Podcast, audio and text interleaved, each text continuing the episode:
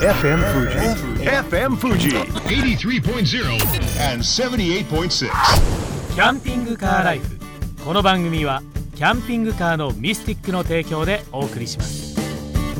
スマイルメッセンジャー高杉 J 次郎ですこの番組キャンピングカーライフではキャンピングカーの最新情報キャンピングカーの魅力をお伝えしながら皆さんにキャンピングカーをもっと身近に感じてもらえればと思っています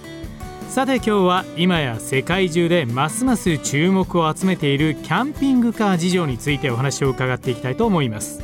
お話をお伺いするのはモビリティソリューションズ株式会社の創設者でありマネージングディレクターのバルティックさんです。バルティックさんよろしくお願いします。はい、こちらこそよろしくお願いいたします。まずはバルティックさんをご紹介させていただきますがバルティックさんはポーランド生まれ現在東京を拠点とする起業家でこれまでに日本ヨーロッパ北米 APEC 地域で20年以上の自動車関連のトップマネジメントキャリアをお持ちだったということなんですが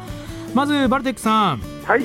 モビリティソリューションズについてどのようなお仕事内容をなさっているのか教えていただけますか？はい、あのモビリティソリューションズはあの海外から日本へ、また日本から海外へ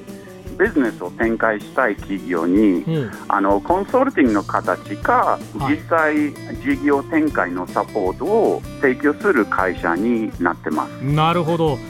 なはい、りますとやはりキャンピングカーというところにこだわっていってもやはりえー日本のメーカーさんで海外にも進出したいななんていうメーカーさんもいらっしゃったりするんでしょうかね。そうですね。ヨーロッパとかアメリカの方からはい、日本に、まあ、車を輸入しているの会社もありますし、はい、あの日本で生産したものもあの海外の方に、まあ、展開しているか将来的に展開したいの会社もございます。なるほど。自分はですね、あのヨーロッパ生まれではい、アメリカ育ちと日本でうん。さっきご紹介いただいたようにはい。20年以上ぐらいの経験がありますので、はい、その経験とやっぱりあちらの文化の理解を、うん。まあ、生かして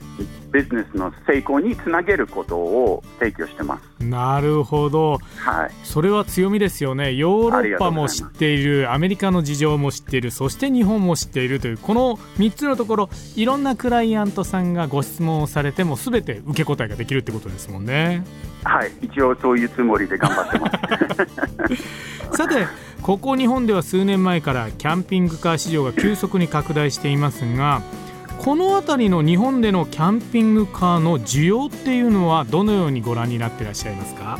そうですね、あのまあ、私、日本にあの来たのは1998年なんですけれども、もうその時にもうやっぱり道路走ってキャンピングカー見ることはもうめったになかったんですけれども、うん。まあ、最近やっぱり国内旅行するとあの大体どのサービスエリアとかに入るとやっぱり旅行中のキャンピングカーをはい、あの見ることはあのできたようなやっぱり市場に変わってきたんですね。なるほどで毎年あのその販売台数もん伸びてますし、はい当然あの市場の方にまああの登録している台数もあの増えてますんで、はい間違いないこれからもまだまだあの増えていくと思います。そうなりますとやはり日本もキャンピングカー文化というものが根付いてきたと言えるんでしょうかね。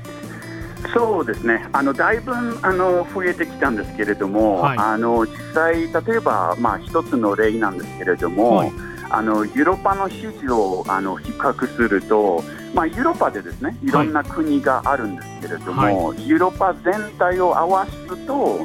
あの去年だけではい。21万台の新しい車両の販売がありました。21万台。はい、であのその中に一番大きい国というか台数が一番多かった国はドイツになってるんですけれども、あのドイツだけで8万台の新しい車を去年販売あのできたんですね。はあやはりそういうところはドイツはキャンピングカー文化がもう完全に根付いていということですよね。そうですね、はい。これから日本のキャンピングカー文化ってどのようになっていくと思われますか？そうですね、あの日本ではその、まあ、あの最近、もう皆さんが使使われているのこの Work-Life Balance のあの言葉がまた出てきたんですけれども、はいこちらはやっぱりまあ、昔よりもうちょっとやっぱり仕事を休んで家族で遊ぶとか、うん、やっぱりあの自分の人生を遊ぶようなことがあの増えてるんですけれども。あのやっぱりまだまだあの海外のことをあの考えると特にヨーロッパとかアメリカのことを考えるとその休みの期間が日本の場合はやっぱり本当に短いんですね。はい、で特に国内の旅行に関しては、まあ、2週間とか1ヶ月みたいな旅行してる方はもうあの仕事中のねまだ仕事してるの方であれば、はいそういうこあの方はほとんどいないなのに、うん、やっぱり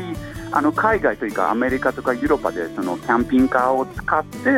2週間、3週間みたいのあの旅行はそんな珍しくないんですね。うん、だからもう少し 日本人があの休まないといけないというのことをあの思ってます。あとは、はい、自分も、まあ、結構日本あの旅行したことあるんですけれども、はい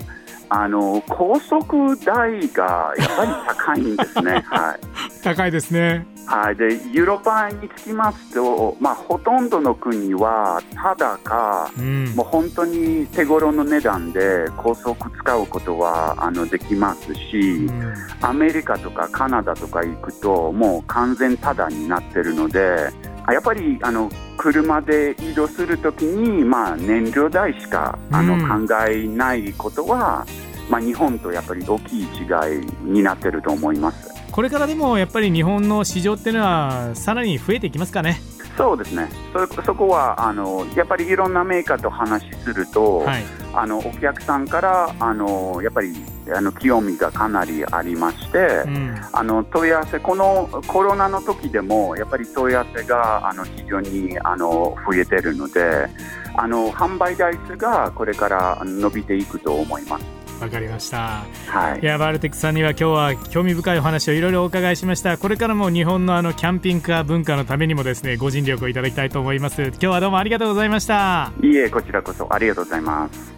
キャンピングカーライフ。来週のこの時間もキャンピングカーの魅力をお伝えしていきたいと思います。ここまでの相手は高杉 J 次郎でした